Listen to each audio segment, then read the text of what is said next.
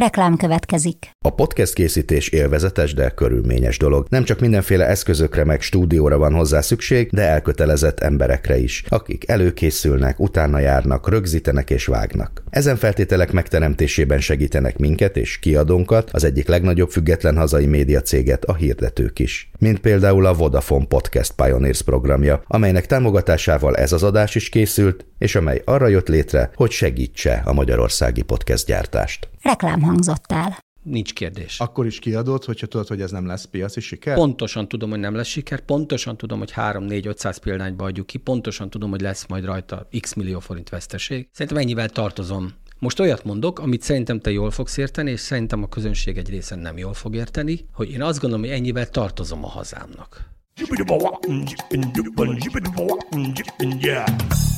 A Líra könyv bemutatja a 24.hu könyves podcastjét, a Buk Show-t.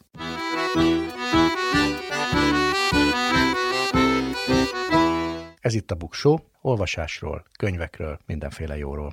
Én Nyáry Krisztián vagyok. A Buk Show 55. epizódjában a 94. ünnepi könyvhét szerepel a középpontban, erről beszélgetek egy kiváló könyvkiadóval, aki mégsem könyvkiadóként ismert országszerte, azaz Bárdos Andrással, akivel nemzetközi könyvekről, a könyvpiac helyzetéről beszélgetünk, és arról, hogy miért jó könyvkiadónak lenni. Előtte azonban az idén 550 éves magyar könyvszakma múltjáról és legalább annyira vidám jelenéről fogok beszélni. 100 év magány. Számok a sorok között, érdekes adatok a könyvek világából. Hétvégén nem csak a 94. ünnepi könyvhetet tartjuk meg, hanem az 550 éves magyar könyvszakmát is ünnepeljük, és nézzük meg, hogy van-e mit ünnepelni. Drága könyvek, kispénzű vevők, égbeszökő papírárak, akadozó nyomdai szállítások, kiadói csődök, kultúrharc, betartatatlan jogszabályok, könyveket veszélyeztető új technológiák. Ezekről beszélgettünk többek között az elmúlt 1-2 évben, és azt is gondolhatjuk, hogy soha ilyen nehéz körülményekkel nem kellett szembenézniük a könyveseknek, pedig ezek a felsorolt dolgok valójában nem anomáliák, hanem a magyar könyvkiadás és könyvkereskedés lényegéhez tartozó, törvényszerű és elkerülhetetlen őstények. Olyanok, mint a hóesés vagy a kánikula. Mindig is voltak, és mérhetetlen optimizmusommal még azt is megkockáztatom, hogy mindig is lesznek. Az idén 550 éves magyar könyves szakma egy átokkal indult és csődökkel folytatódott, ehhez képest csoda, hogy még mindig létezik. Várdai István kalocsai érsek 1463-ban az Anyaszent Egyház nevében hivatalos átkot mondott egy bűnös találmányra, amely megrontja a vallást és tévútra viszi a tudományt is. Ez az egyházi átok az első magyar vonatkozású említése annak a technológiai újításnak, amelyet 10 évvel korábban egy német aranyműves, bizonyos Johann Gutenberg fejlesztett ki Mainzban. A korabeli értelmiség nem csak Magyarországon esett kétségbe, a humanisták tüstént a kultúra Armageddonját vizionálták, hiszen ha bárki bármit írhat, és az írásait bárki megveheti nyomtatásban, akkor vége a tudománynak és az értékes irodalomnak is. Az új technológia majd az áltudománynak, a babonának és természetesen a pornográfiának fog megágyazni jövendőlték. Ezt mégse hallgattak rájuk. A magyar könyves szakmára mondott átok után 10 évvel 1473 pünkösdjének előestjén Hunyadi Mátyás ösztönzésére egy Budán letelepedett derék német úr, bizonyos Hess András, mégiscsak kinyomtatta az első könyvet Magyarországon. Aztán még ugyanebben az évben be is csukta a boltot. Könyvet csinálni ezek szerint tudott, de vevőket találni és nekik könyveket eladni úgy tűnik már nem. Ennek 550 éve, és azóta nem sok minden változott. A könyvkészítők újra és újra csődbe mentek, mindig voltak, akik kedvet kaptak a nekik nem tetsző könyvek betiltására, vagy a legkülönbözőbb világmegváltó eszmék nevében akarták korlátozni a tartalmukat, és mindig jöttek olyan technológiai újítások is, amelyek miatt rettegni lehetett a kultúra megmaradásáért. Nézzük is meg sorban, hogy hogy is állunk ma. 550 évvel a Gutenberg miatt a kultúra végéről jövendőlő humanisták és a találmányt megátkozó magyar püspök után, valamint 30 évvel az internet általános elterjedése és a Gutenberg galaxist végét jósolót komoly tanulmányok megjelenése után megint az írás és olvasás korának végéről érkeznek hírek. Itt a mesterséges intelligencia, erről beszéltünk az elmúlt epizódban. Én azonban a mesterséges intelligencia térnyerésénél sokkal nagyobb veszélynek tekintem az emberi intelligencia és az olvasás kultúra visszaszorulását. Ma, amikor szemben Gutenberg és Hess András korával az európaiak 99%-a megtanul írni, olvasni, elvileg nem lenne miért aggódnunk. Csak hogy évről évre nő azoknak a köre, akikről a társadalomtudósok funkcionális analfabétaként beszélnek, ők hiába ismerik a betűket, nem tudnak értelmezni, egy egyszerű használati utasítás sem, és nem sok esély van rá, hogy egy szép irodalmi szövegben valaha is örömüket lejjék. Magyarországon felmérések szerint a felnőtt lakosság 25%-a tartozik ebbe a körbe. Minden negyedik magyar. Ennél is jóval többen vannak, akik egyáltalán nem vesznek könyvet a kezükbe. A teljes magyar társadalom 53%-a. Persze ez is nemzetközi trendhez illeszkedik, valahol a középmezőnyben vagyunk, de hát ettől még tragikus. Azok, akik közülük egyébként jól tudnak olvasni, többnyire kétféle módon indokolják, hogy az előző évben miért nem nyitottak ki egyetlen könyvet sem. Vagy azért, mert nem érdekli őket, vagy azért már nincs rá idejük. Utóbbiak esetében többnyire az derül ki, hogy nagyon is sokat olvasnak, csak éppen a digitális térből ránk zúduló szöveges információkat próbálják értelmezni. Annyit olvasnak, hogy nincs idejük olvasni. Vannak napok, amikor én magam is közéjük tartozom. Baj akkor van, amikor végképp elvész az elmélyült, fókuszált olvasás képessége, és ezzel együtt elillan a könyvek három legnagyobb civilizációs adománya is, a kritikus gondolkodás képessége, a kreativitás és az empátia is. Meggyőződésem, hogy ez összehasonlíthatatlanul nagyobb veszély, mint a mesterséges intelligencia. Eközben az az intézményrendszer, amely ennek ellenállni lenne hivatott, New Yorktól Budapestig ostrom alatt áll. A 20. század közepe óta soha nem voltak ennyire erősek a könyvek betiltását, bezúzását vagy cenzúrázását követelő politikai mozgalmak. Újra Savonarolák veszik le könyvesboltok és könyvtárak polcairól a világnézetüknek nem megfelelő könyveket. Naponta olvassuk a híreket, hogy a modernkori érzékenység, erkölcsi felsőbbség vagy politikai korrektség nevében éppen melyik klasszikus szerzőt kéne megrendszabályozni. A szórakoztató irodalom legjobbjai Agatha Christie, Carmyle, Wodehouse és Tolkien mellett Mark Twain, Orwell, Steinbeck vagy Harper Lee is az eltörlendők listájára került. Gondolom, mindenki olvasott már hasonló esetekről. A hazai konzervatív sajtóban az amerikai woke mozgalom kulturális kártevéseiről lehet olvasni, a baloldaliban pedig többnyire a konzervatív alt-right mozgalom túlkapásairól. Pedig a kettő egyszerre történik, egymást túllicitálva próbálják a maguk jelenkori igazságát érvényesíteni a múlt kulturális örökségén. A tengeren túl ma sosem látott könyvtári háború dúl. A demokrata államokban a szerintük feketéket vagy a szexuális kisebbségeket sértő műveket vetetik le a polcról, a republikánus államokban pedig a homoszexualitást vagy simán csak az öncélú szexualitást ábrázolókat, legutóbb a Szent Bibliát. A 27 tagállamban eddig 50 olyan jogszabály született, amely korlátozza a könyvekhez való hozzáférést az iskolákban és a könyvtárakban. Ezzel szemben összesen egy olyan törvényt fogadtak el, most május 3-án Illyoniban, amely megtiltja a könyvek betiltását a nyilvános és iskolai könyvtárakban. Ez az őrület már a legnagyobb klasszikusokat is elérte. A woke progresszívek szerint Shakespeare drámái problémás nemi és faji dinamikát mutatnak, az Otello pedig sérti a fekete kisebbség tagjait. Az alt-right érdekvédőknek ugyanakkor Shakespeare férfiakhoz írt szerelmes verseivel van baja, szerintük ezeket legalább az iskolai könyvtárakból el kéne távolítani. Amerika persze messze van, mondhatjuk. Ez igaz, de fogadjuk el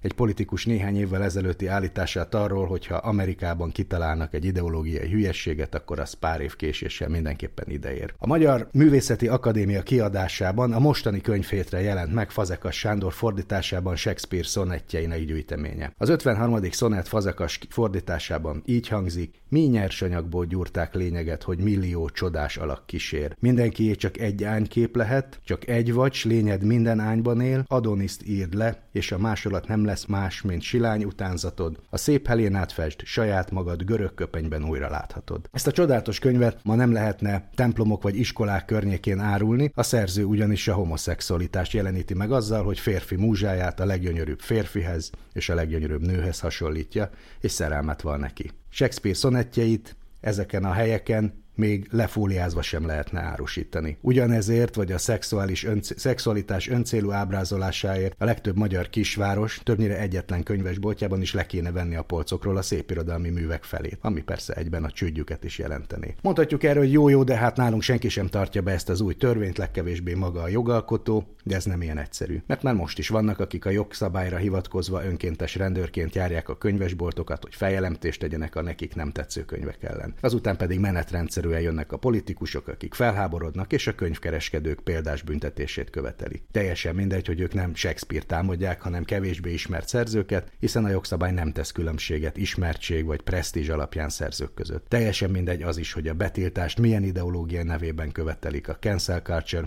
minden esetben veszedelmes jelenség, és teljesen mindegy, hogy magukat progresszív baloldalinak vagy konzervatív jobboldalinak nevezik-e, valójában kultúra és könyvellenes zombik. Az államnak, a kulturális intézményrendszer dolgozóinak, a könyvkereskedőknek és minden felelős értelmiségének közös feladata, hogy az olvasás kultúra lassú sorvadása ellen fellépjen, hogy kevesebb funkcionális analfabéta hagyja el az iskolapadot, hogy a nem olvasók helyett újra az olvasók kerüljenek többségbe Magyarországon, és abban is, hogy aki olvasni szeretne, azt anyagi okok ne korlátozhassák ebben. A könyvesboltok forgalmának a visszaesését látjuk ebben az évben, bár a visszaesés kisebb, mint a kiskereskedelemé általában.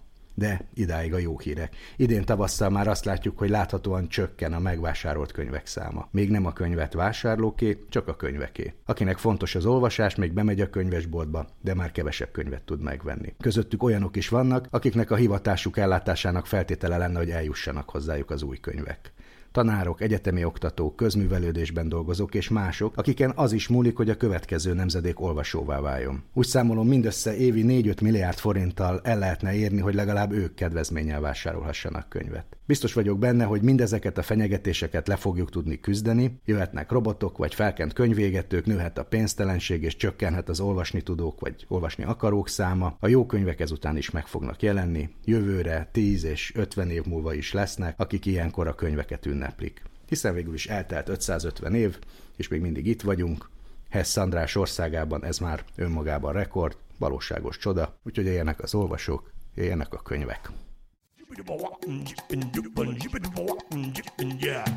A Wikipédia oldalat kizárólag az újságírói karriered állomásait sorolja, pedig már több mint 10 éve vagy sikeres és ismert könyvkiadó, elnökségi tagja vagy a Mekekének, a Magyar Könyvkiadók és Könyvterjesztők Egyesülésének, a könyvpiac számon tart, nyilatkozol is, és valahogy mégis, amikor bárkit megkérdeznénk az utcán, akkor az újságírói karriered lépéseit mondaná. Ha téged ma megkérdez bárki, mondjuk én, hogy mit írjanak a neved alá, akkor mit szoktál mondani? Én azt szoktam mondani, hogy a 21. század kiadó vezetője vagy ügyvezetője. És az identitásod is az, hogy te most már egy könyves ember vagy? Te azt mondod, hogy az újságírói életemre emlékeznek, de nem az újságírói életemre emlékeznek, mert kutya nem emlékszik az én újságírói életemre, meg tevékenységemre, a tévés, hát a bemondói életemre emlékeznek. Egyszer, még sok-sok évvel ezelőtt tartottam valahol egy tréninget, és volt annak egy reklámja, és valaki kommentben elkezdett engem, sose olvasok kommentet, vagy nagyon ritkán, ezt elintették, elkezdett bírálni, miért tartok én egy vállalati tréninget, amikor egy bemondó vagyok. És akkor leírtam neki, hogy persze ő azt látta, hogy bemondó vagyok, de egyébként én multinacionális cégnél eltöltöttem, nem tudom, 3x8 évet, ennek voltam igazgatója, ekkor 150 ember, senkit nem érdekelt, és ez rendjén való, Krisztián. Tehát most miért érdekelne bárkit az, hogy egy könyvkiadóban kicsücsül? Hát igen, csak végül is egy sikeres karrierváltáson vagy túl, és az nem baj, hogyha azt, hogy te most hogy adod el a könyveket, azt nem nézi a nagy közönség, de mégis ebben az iparágban sikeres vagy, és van sok százezer olvasó, aki megfigyeli azt, hogy milyen könyvek vannak, számon tartja a kiadókat is, nem csak a könyveket, de arra inkább kíváncsi vagyok, hogy az, hogy valaki lekerül a képernyőről, vagy abba hagyja az újságírói szakmát, ott sokféle elágazás lehetséges, és szerintem neked ott volt az az út, vagy legalábbis az életrajzodból következik, hogy írhattál volna. A szüleid mindketten írók voltak, Bárdos Pál és Fenákel Judit. Apukától nem olvastam semmit, de édesanyád egy kifejezetten jó novellista volt, szóval, hogy lehetett volna az az út, hogy ezt választod. Irodalommal soha nem akartál foglalkozni? Hát de írtam is pár rossz könyvet. Rossz könyv. Hát nem volt mindig egyformán rossz, tehát mondjuk készítettem Kern Andrással egy interjúkötetet, az nem volt egyébként rossz, mert olyan Kern András azok volt. Újságírói könyvek voltak. Igen, most szép van. Irodalomra gondolok. Nem vagyok szép író, nem tudok szépen írni. Nem, nekem túl nagy a feladat. Én csodálom az olyan embert, mint amilyen te vagy, aki képes egy évig egy dolgot csinálni, és mindent annak alárendelni, és aztán egy év után szembesülni a végeredménnyel. Erre egyszerűen nem vagyok képes. És honnan jött a könyvkiadás? Ugye könyvtárban laktam, a szüleim lakásod egy könyvtár volt, aztán az Írószövetség könyvtára volt a második otthonom, és aztán az én lakásom is ilyen lett. Tehát ugye akinek sok könyve van, az tudja, hogy az élete egyik felében portöröl, a másik felében pedig porszakban él, úgyhogy nem is tudnék könyvek nélkül élni, egészen komikus mennyiségű könyvünk van. De ebből még nem következik, hogy valaki könyvkiadó lesz. Nem, egyáltalán nem teljesen igazad van.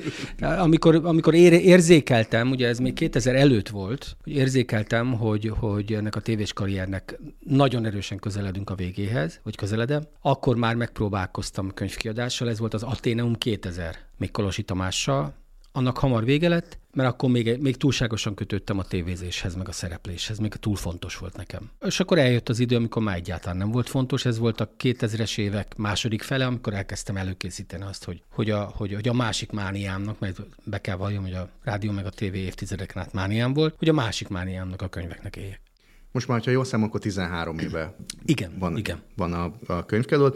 Ugye két könyvkiadóról beszélgetünk tulajdonképpen, bár mindenki a 21. század könyvkiadóval köt össze, és van a next 21. Mi a kettőnek a viszonya egymáshoz? A 21. század kiadó az, keresem a jó szót, tehát ha azt mondjuk, hogy van a... Csak nem akarok olyat mondani, hogy magas, meg alacsony, meg jó, meg rossz, mert ez egy marhaság. Hanem inkább azt mondom, hogy egy bizonyos kifinomultabb ízlésűnek tartott közönségnek is szól, ez igaz a 21. század kiadóra. A Next 21 nem szól ehhez a közönséghez, hanem olyan olvasóhoz szól, ami egyébként kedden és csütörtökön te is vagy, meg én is vagyok. Tehát egy szórakoztató tartalmat. Igen, kicsit szórakoztató. Nagyon körmönfonttal fogalmazok ebben, meg körülményesen, mert nagyon nem szeretném az irodalmat magas irodalomra, meg alacsony irodalomra. Igen, ezt én sem szeretem, csak nincsen rá jó nyelvi készletünk, de majd ki kéne találni, ha már. Igen.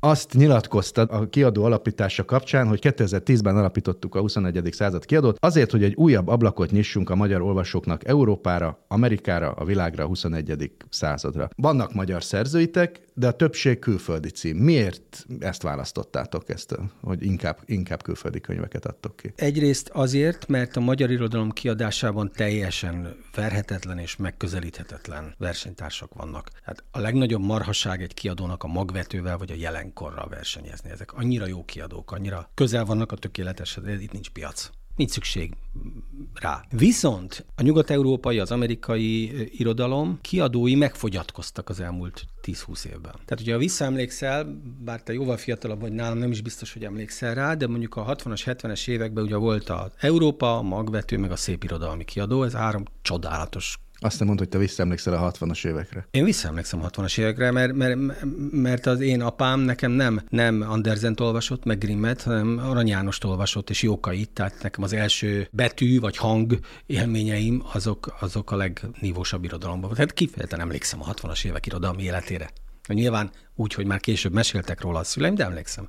Írók között éltem, a Sziget Alkotóházba jártam nyaralni. Csurka Istvánnal és az újholdasokkal. Hol voltunk? Hova térjünk vissza? Hogy miért vannak külföldi címeitek elsősorban? Ja, igen. És hogy azt mondtad, hogy a 60-as, 70-es években micsoda kínálat volt. Igen. Tehát ugye most azt gondoljuk, hogy milyen cenzúra volt akkor, amiben van igazság, de csodálatos remek műveket találsz meg, olyan utószavakkal tényleg, hogy szétröhögöd magadat.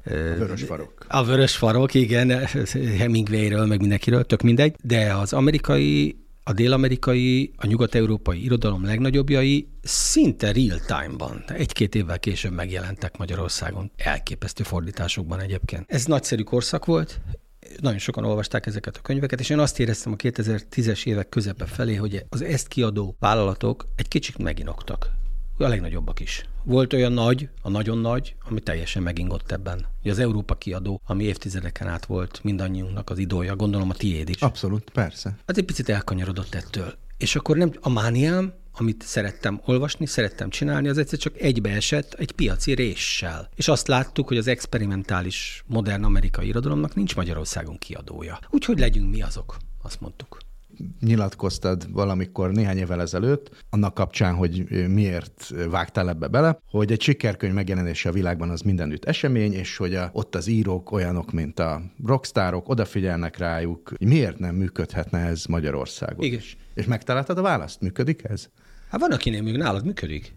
Tehát te egy rockstár vagy, de azért vagy rockstár, mert képes vagy magadat rockstárrá tenni amellett, hogy mit képviselsz? Tehát nálad, most nem beszéljünk rólad, vagy nem tudom, beszéljünk-e, de nálad sok minden összejön. De nagyon nagy írók nem képesek rockstarra válni. Krasznahorkai tehát ő Angliában rockstar, itt nem rockstar. Igen, de hogy ez a kiadón múlik, a szerzőn múlik, a piacon múlik, azon, hogy mi kicsik vagyunk, egyáltalán megvalósítható ez Magyarországon? Most maradjunk a szépíróknál. Szerintem megvalósítható lenne, nem a kiadókon múlik, hiszen nekik érdekük, a szakértelem megvan, itt nem látok problémát. A kulturális közéletben, meg a nem kulturális közéletben látom azt a problémát, hogy a kultúrának azok az ágazatai, amelyek eljutnak egy nagyobb közönséghez, nem csak 600 emberhez, mint a nyugat annak idején, azok nem éreznek felelősséget a magyar kultúra iránt, és régóta nem éreznek felelősséget iránta, rövidlátó módon, és azokból csinálnak rockstárt, ha ezt a kifejezést használtuk, akikből könnyű. Krasznahorkaiból nehéz. És mint külföldi szerzőket kiadónak a vezetője, azt hogy látod, hogy külföldön mit csinálnak másként? Hát attól függ, mit nevezünk külföldnek, ugye mondjuk az Egyesült Államokban, de hát ezt nyilván... Többnyire angol száz könyveket tetsz. Igen. A kortársakat igen. Is, Paul Auster, John Updike-ot, Franzen, Sally Rooney-t. Ők a maguk területén rockstárok. Ott igen. Mit csinálnak máshogy? Sally Rooney egy kicsit egyébként Magyarországon is rockstár, tehát azt képzelem, hogy ha eljönne Budapestre, akkor megtölteni a Budapest arénát. De hogy miért nem tölti meg Colson Whitehead, aki egyébként tényleg a szószoros értelmében rockstár az Egyesült Államokban. Magyarországon egy marginális, experimentális kísérletező modern amerikai írónak számít. Csak ezt tudom mondani, hogy megszűnt, vagy minimálissá zsugorodott a kulturális közélet. De nyilván te is találkozol, hogy megjelentetsz egy új könyvet, és talán már nem is várod a kritikákat. 20-30 éve megjelent egy könyv, akkor szerzők várták a kritikákat, és jöttek. Ez biztos, csak nem abban, és ennek sok hátrányát is látom könyvkiadóként, hogy a lényegében a kritika, mint műfaj annyira marginálisan visszaszorult, hogy tényleg nem lehet erre építeni, azt hiszem 10-ére csökkent a úgynevezett sajtópéldányok száma, amit egy nagy kiadó elküld, mert nincs kinek. Nem tudom, hogy ez mennyiben más. Persze, de más, igazad van. A New York Times-ban van kritika. Van. A Guardian-ben is van kritika. Nincs kritikai fogadtatása egy könyvnek. És jó, hogy mondjam, legyünk igazságosak, van, mert van élet és irodalom, meg van még pár lap, ahol ez van, csak ez kevés embert ér. Igazad van, de nem jól fogalmaztam, marginális. De ez átvezet ahhoz a kérdéshez, ami a te esetedben érdekel, hogy hogyan lesz egy külföldi sikerből magyar kiadás, és hogyan vagy benne biztos, amikor kiadod, vagy hogyan teszel rá nagyobb tétet, hogy ez itt is siker lesz. Nem vagyok benne biztos, soha igen. Nem vagyok benne biztos, nyilvánvaló. Én számolok. Én nagyon szeretem a számokat. Általában számolok. Túl jó a kérdés, bocs, több válasz van rá. Az egyik vannak vitathatatlan remek művek, mondjuk a francia Villard nevű író, akit alig valaki ismer Magyarországon, a Napirend című regényét még viszonylag sokan olvasták. Ő neki minden megjelenő könyvét kiadjuk és ki fogjuk adni, mert ő egy zseni. Nincs kérdés. Akkor is kiadod, hogyha tudod, hogy ez nem lesz piaci siker? Pontosan tudom, hogy nem lesz siker, pontosan tudom, hogy 3-4-500 példányba adjuk ki, pontosan tudom, hogy lesz majd rajta x millió forint veszteség. Szerintem ennyivel tartozom. Most olyat mondok, amit szerintem te jól fogsz érteni, és szerintem a közönség egy része nem jól fog érteni, hogy én azt gondolom, hogy ennyivel tartozom a hazámnak. Ez sok? Egyáltalán nem. De közben azt is mondod, hogy azért hogy szereted a számokat, de a saját ízlésed, meggyőződésed, nevezhetjük bárminek, az felül tudja írni ezeket a szempontokat. Hát évente egy-két könyv esetében, és nem nevezném ízlésnek, szerintem mondjuk VR esetében szükségtelen az ízlés szót használni. Hát természetesen valakinek nem tetszik. De az, hogy emberek egy részének VR zseni a könyvei remekművek, ugye ezzel fölösleges vitatkozni, mert ezt tudjuk, hogy így van. Tehát őt meg kell jelentetni. De ez mondom évente egy-két könyv. Nézzük a kínáltotokba össze a klasszikusokat. Igen. Most a klasszikuson azt értem, aki már nem él. Tolstoy, Hemingway, Updike, vagy most már Philip Roth is közéjük tartozik, hiszen 2018-ban meghalt. Ki dönti el, vagy hogy döntitek el, hogy ezek közül hogyan választottok? Hát ezek közül, mert most felsoroltad az elmúlt 100 év, nem tudom, 20 legjobb, vagy legnevesebb írójából 4-5-öt felsoroltál. Igen, de miért most... Tolsztoj, miért nem Dosztojevszki? Akkor így kiteszem föl a kérdést. A műfordító, J. Horváth László megkeresett minket, az ő érdeme, nem nekem jutott eszembe, hogy ő szeretné lefordítani a Háború és békét. Erről beszélgessünk. Kedvenc témám. Bármeddig. Te szereted a Háború és békét? Nagyon. Nagyon. És most ezt újra is olvastam ebben a fordításban, igen. De ez mi a másik regény? Régen olvastam, és nem gondoltam, hogy össze kéne vetni, de hát azért az embernek annyi ideje nincsen, hogy kitegyen maga mellé a korábbi fordítást. Makai Imre az utolsó, és az is már 50-es években jelent meg. Igen, 70 éves. Ugye részben ez egy két szempontból érdekes. Egyrészt, hogy előtte volt vagy 5 fordítás összesen. Tehát a 20. század első felében elvégezték ezt a feladatot, és aztán 70 évig nem jelent meg újra. Hogy ennek vajon mi lehet az oka, hogy a piac nem áldoz ilyesmire, ha már úgyis elérhető, és miért gondoltátok ti, most lehet, hogy J. Horváth Lászlói az ötlet, de mégis a kiadó hozza meg a pénzügyi döntést, hogy akkor ebbe fektessünk. Jogos a kérdés, és válaszolok is rá, csak egy mondat előtte. Ha J. Horváth László megkeres engem, hogy ő lefordítaná Háború és békét, ott nincs az a válasz, hogy nem. Tehát nem fogom J. Horváth Lászlónak azt, hogy nem, kérem szépen, mester, ne fordítsa le a Háború és békét. Ugye ezt a mondatot te sem látod magad előtt. Kétségtelen. Ugye? Tehát ezt nehéz elképzelni, de mi ebben kulturális missziót és üzleti lehetőséget láttunk. Tehát én azt gondolom, és a munkatársaim azt gondolták, hogy ez ugye minden idők egyik legnagyobb regénye, sokak szerint a legnagyobb. Ugye nyilván ez egy marhaság, hogy azt mondjuk, hogy a legnagyobb, apám szerint tőle tanultam, a Halhatatlanok kerekasztalnál ülnek, de azért annál a kerekasztalnál nem ülnek nagyon sokan, ahol Tolsztoj csücsük él, ugye? Kevesen vannak. Igen. És neki is talán a legjobb regénye, de nyilván az Anna Karenina vagy Feltámadás se rosszabb, de hát ma azt mondják, regény, háború és béke, nem? Tehát költő Petőfi, szín, piros, regény, háború és béke. És tudtam, hogy J. Horváth László csodát fog tenni, ugye ő filológiailag is újraértékelte, tehát a legvégső Tolsztoj által imádott, szeretett, ajánlott példányból fordított, és ő annyira nagy, J. Horváth Lászlót simán leírja, hogy jön a herceg a stábtagokkal. És föl se tűnik, és mondjuk percekkel később. Mi volt ez? Stábtag. Annyira, tehát ő arra vigyáz, hogy az eredeti értelmét visszaadja, de az eredeti szó nem adja vissza az eredeti értelmet, mert ugye a szavak jelentése állandóan változik. Mi azt gondoltuk, hogy képesek vagyunk egy olyan tárgyat, egy olyan polcra való műalkotást, Somogyi Péter munkája egyébként, készíteni ebből a könyvből, hogy ez fölhívja magára a figyelmet, és aki elkezdi olvasni, nem fogja abba hagyni. Mert Tolsztoj, mert J. Horváth, mert egy csoda. Akkor nézzük egy kicsit a kortárs kiadásokat. Itt felsoroltam tényleg Paul Austertől, Franzenen át nagyon sokat. Ezek nagyon különböző szerzők, legfeljebb annyiban hasonlítanak, hogy azért angol száz szerzőkről van szó. Miért ők, és miért adtok ki életműsorozatokat? Hát ugye ezek a szerzők, vagy a korábbi könyveik, az úgynevezett backlist, ahogy a könyvesek mondják, ki volt adva Magyarországon, csak aztán a jogok visszaszármaztak az eredeti, vagy egy másik ügynökre, és nem voltak felelhetők a magyar boltokban. Tehát Franzennek egy 10-15 éves, 800 oldalas regényét kiadni nem akkora üzlet. Főként, hogy az a 4-5 ezer ember, aki imádja Franzen, már megvette az előző kiadást. De, hogy mondjam, a Franzen iránt érzett tisztelet, a Berta Ádámnak, a főszerkesztőnknek a Franzenhez fűződő, nyilván távoli, de mégiscsak személyes viszonya, és még sok érv amellett szólt, hogy ezeket a regényeket a piacon kell tartani, még akkor is, ha naponta csak egy fogy belőlük. Nyilván én részben tudom a választ, amit fogsz mondani, de azért a hallgatók és a nézők... tudod a választ. Nézők kedvéért beszéljünk egy kicsit, hogy megy ez? Tehát, hogy kitől és hogyan lehet megszerezni mondjuk egy Updike-nak vagy Paul Austernek a jogait, ajánlják nektek, vagy járjátok a nemzetközi könyvvásárokat, vagy vásolvadásztok, ezt például én sem tudom. Ez mind egyszerre. Főszerkesztünk Berta Ádám, hogy az előbb is mondtam, szakértelme, kapcsolatrendszere viszonylag egyszerűvé teszi ezt a dolgot, tehát ő lényegében ismer mindenkit, akit ismerni kell. És ahogy nő a kínálat a kiadónkban, ahogy egyre több csodálatos nevet tudunk felsorolni, egyre simábbak az utak. Például Hemingwaynél nem volt az. Tehát Hemingwaynél egy 2 éves tárgyalássorozat zajlott le, amíg a jogokat megszereztük.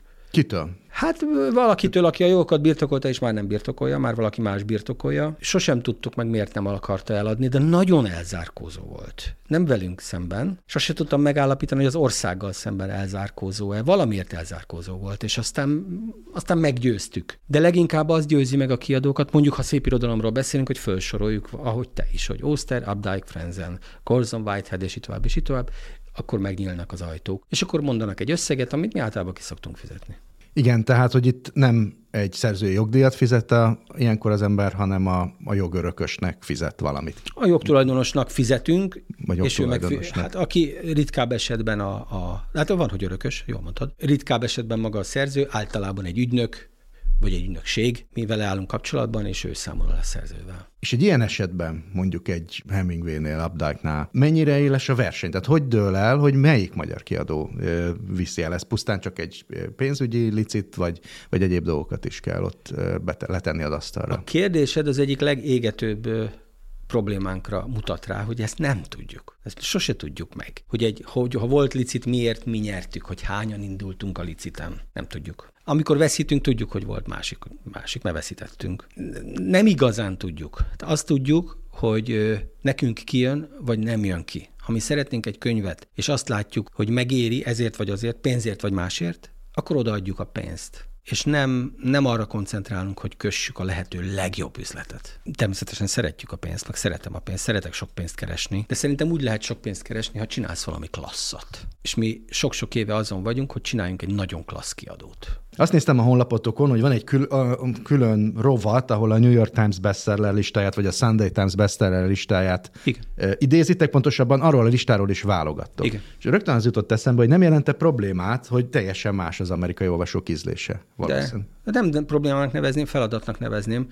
Tehát vannak olyan regények, amelyek tökre betalálnak a New York-i értelmiségnél, mert a New York-i értelmiség mindennapjai adják vissza, és teli vannak kulturális referenciákkal. Repszámok szövegeinek eltorzított idézeteivel, meg utalásokkal a nem tudom melyik rapperre, vagy bulira, vagy márkára, amiről soha életünkben nem hallottunk.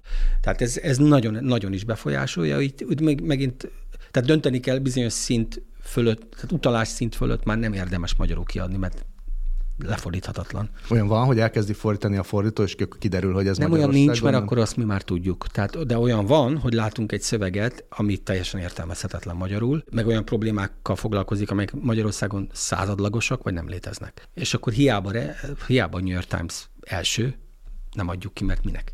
Kortárs magyar non-fiction szerzőitek is vannak közülük, igen. Volt, aki már járt itt, Dezső András, vagy Konyhorcsik Bolvára, Merkel Dávid. Másként kell gondozni egy non-fiction szerzőnek az életművét? Mint egy fiction igen. Szerző életművét? Hát inkább azt mondom, másként kell egy magyarét, mint egy nem magyarét, nagyon.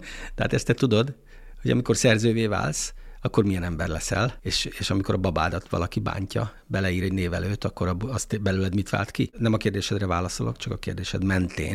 Én például szeretem, ha ezt megcsinálják. Sokan nem, de ezt is tudod.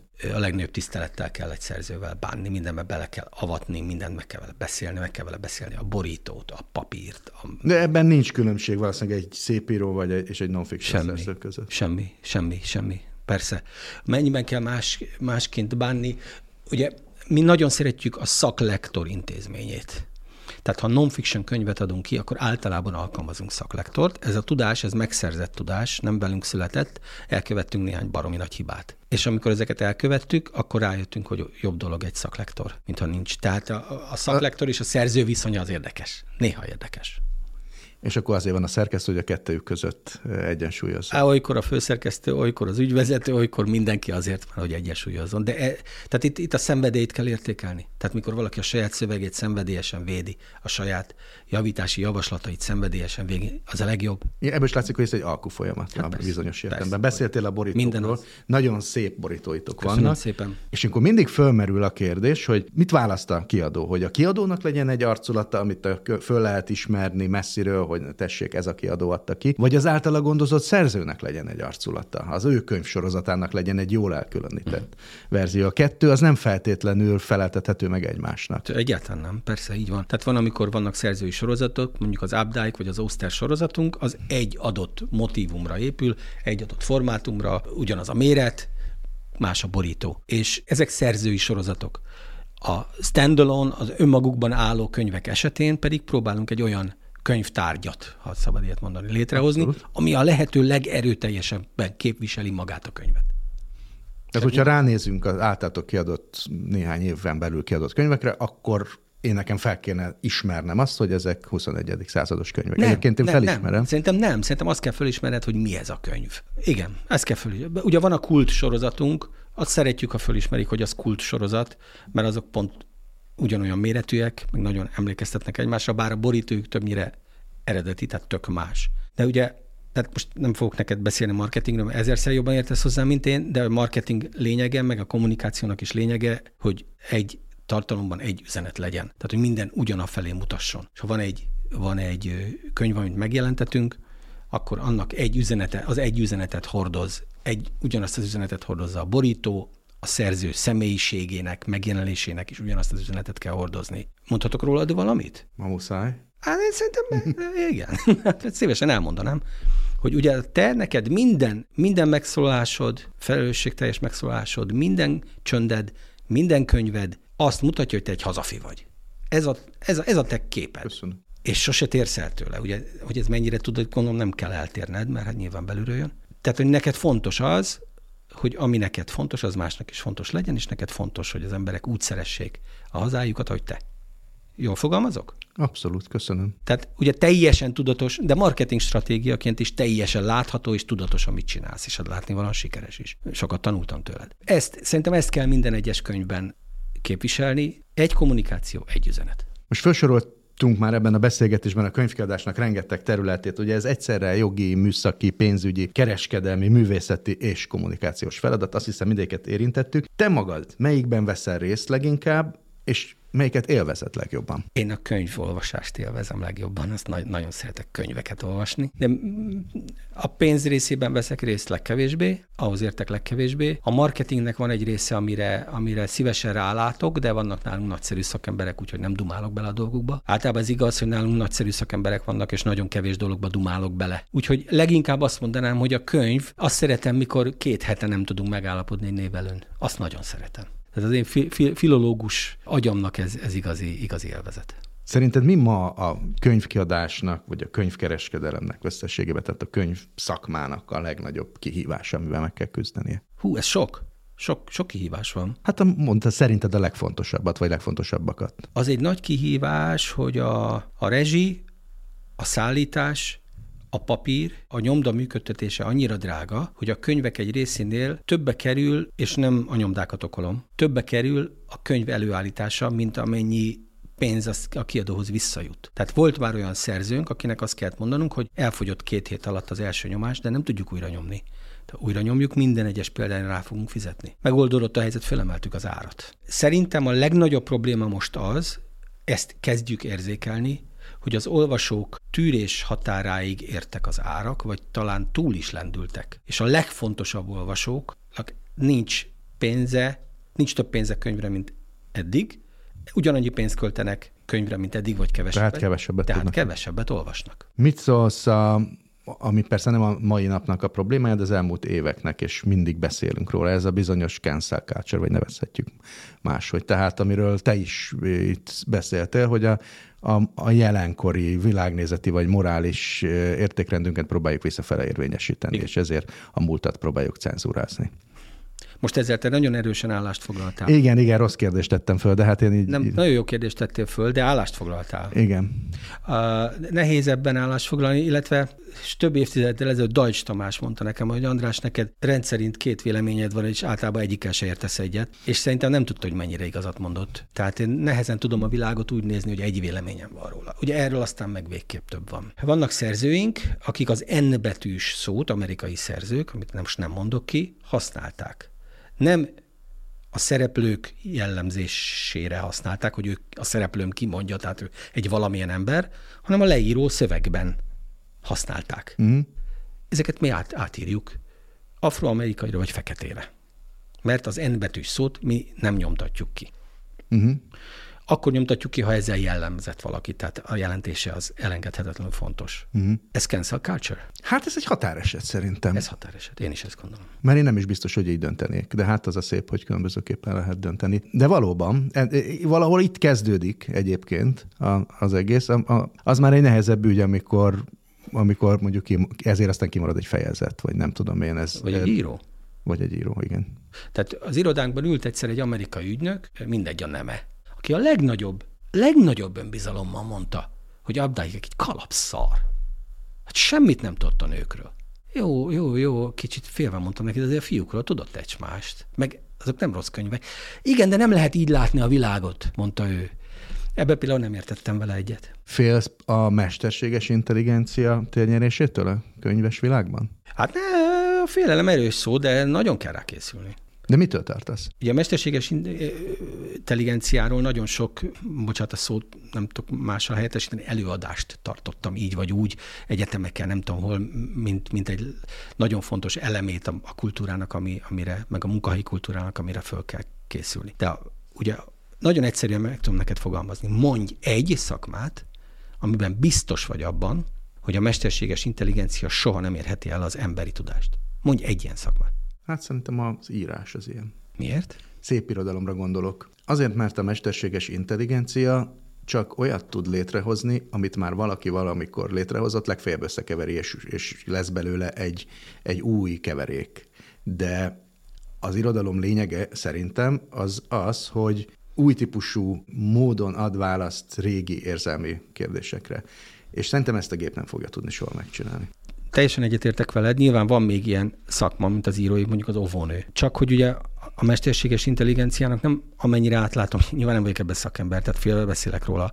Nem a jelene a probléma, hanem az, amikor a mesterséges intelligencia önmagát tanítja.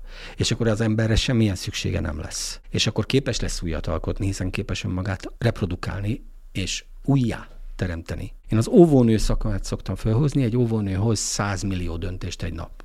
Szó szerint ennyit. Kivigyem, megbilisztessem, ha még... Mi lesz a másikkal közben? Millió. Hát feltételezhetjük, hogy van olyan óvónő, aki képes jobb döntéseket hozni millió számra egy nap, mint a mesterséges intelligencia. Nincs okunk ezt feltételezni. Tehát ugye az, hogy oda bújik egy 3 éves gyerek egy emberi testhez, ugye ez nyilván fontos. De a döntések is fontosak. Hogy most kivegyem a kakából, vagy még nem. Mert előbb adok levest a másiknak. Veled egyébként lehet majd találkozni a könyvhéten. Ajaj. Te mindig ott vagy a saját standotoknál, mint egy jó landlord. Milyen könyvek? Nem landlord, én dolgozom. Hát a jó landlord is dolgozik. Tehát aki a gazdát meg akarja nézni a 21. század kiadó pultjánál, akkor megteheti. Június 8 és 11-e között a Vörösmarty téren. De aki nem, annak kedvéért kérdezem meg, hogy milyen könyveket ajánlasz a könyvheti kínálatból. Mondok például a Kult sorozatunkból 2 címet, a Bálnacsont Színház, illetve a Kolostor. Ezek mind a kettő nagyon szépen megírt, hogy mondjam, a nagyon magas szinten megírt legtűr és a klasszikus szépirodalom határán mozognak, illetve a Vándorünnep című Hemingwayt, ami elég régen nem jelent meg magyarul, és Vámos Miklóssal üldögéltem egy kávéházban pár hónappal ezelőtt, és lehülyézett. Azt hiszem a szószoros értelmében, de valami ilyesmit mondott, hogy pont a vándorünnepet nem adtuk még ki, mikor az talán legjobb Hemingway. Úgyhogy most itt van, és a könyvhéten ott látható lesz már. Top 10. Egy polsznyi jó könyv. 10 új könyvet kínálok a 94. könyvhét kínálatából, magyar szerzők műveit. ABC sorrendben fogok haladni.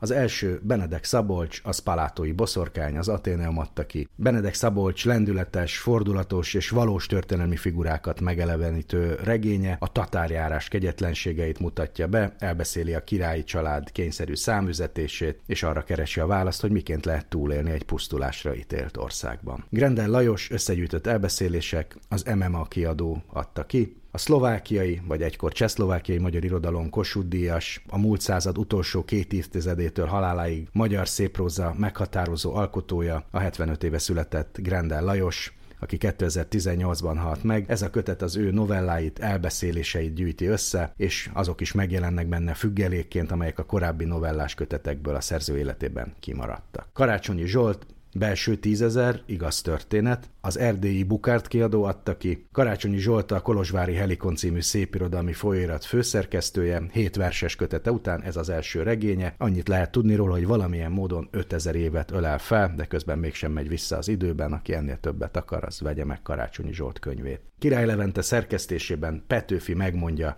a Korvina kiadó könyve. Ez a Megmondja sorozatnak a 6.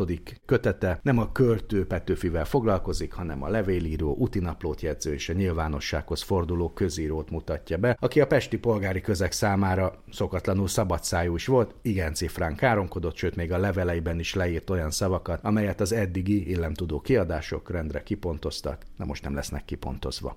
De nem csak ezért izgalmas ez a könyv. Milbacher Róbert, Keserű víz, a Magvető kiadó adta ki. Milbacher Róbert új regénye egy mára nyomtalanul eltűnt szlavóniai telepes falu krónikája, amely egyben az elbeszélő itt született nagyanyjának küzdelmes élettörténetét is megörökíti, nyomon követhetjük a falu 19. századi alapítását, aztán az elnéptelenedését, az asszonyt a halálos ágyától, gyerekkorának mágikus világáig kísérhetjük vissza az időben. Nádasdy Ádám, Hordtam az írhámat, ez is egy magvetős könyv. Ebben a legújabb könyvében a szerző a határok, országok, kultúrák közötti életről mesél. Visszaemlékezések ezek, amelyekben feltárul egy határokon átívelő, szertágazó családtörténet, és az, hogy milyen volt felnőni egy soknyelvű, többkultúrájú családban az igencsak szürke 50-es években. Nádasdy Ádám a tőle megszokott élvezetes stílusban mindig egy-egy személyes történetről jut el a közös élmények megértetéséig. Szécsi Noémi, Rohadt állatok, ez is magvetős könyv. Zajlik az élet a biokert gazdaságában, már kisemlősök között vagyunk, mégis farkas törvények uralkodnak, az állattársadalmat a gátlástalan hörcsög irányítja, a fő tanácsadója pedig a vakond, aki vaksiság ide vagy oda, mindig a legélesebben látja a dolgokat. Tehát állatmese, utópia, vagy valami teljesen más, kiderül, hogyha elolvassuk ezt a könyvet. Ungvári Rudolf Eszmélésem története, jelenkor adta ki. Ungvári Rudolf új kötete az elmúlt 30 évben született elbeszélésekből válogat, amelyek a múlt század második felének személyes látleletét nyújtják, a gyermekként megtapasztalt második világháborútól és Budapest ostromától kezdve az egyetemistaként átélt 56-os forradalmon át a szocializmus mindennapjaig. Vámos Miklós, Sánta kutya, Athéneum kiadványa. Azt írja a fülszöveg, hogy a rossz többnyire férfiak műve, a jót inkább nőknek köszönhetjük, egy élet a 20. századi Magyarországon, és a szerző azt teszi hozzá, férfitársai, mondjuk ki, hogy a világ összes nőjébe kapaszkodunk, mikor az anyukánkhoz bújunk, és ugyanilyen alapon a világ összes nőjével szerelmeskedünk, amikor azzal, aki választotta, becsüljük meg. Végezetül az ABC sorrendben mindenképpen végezetül Zajác D. Zoltán, Gyilkos Balaton, a szerző volt a Buk Show vendége, krimiei mindig hiteles időutazások a 70-es, 80-as évek Magyarországára, azon belül is a gulyás kommunizmus rivérájára, a Balatonra, hősei egyszerre hasonlítanak a legjobb amerikai zsarusztorik hőseire, de közben mégis mindannyiunknak ismerősök, legalábbis a balatoni lángos sütőnél kanyargó sorból.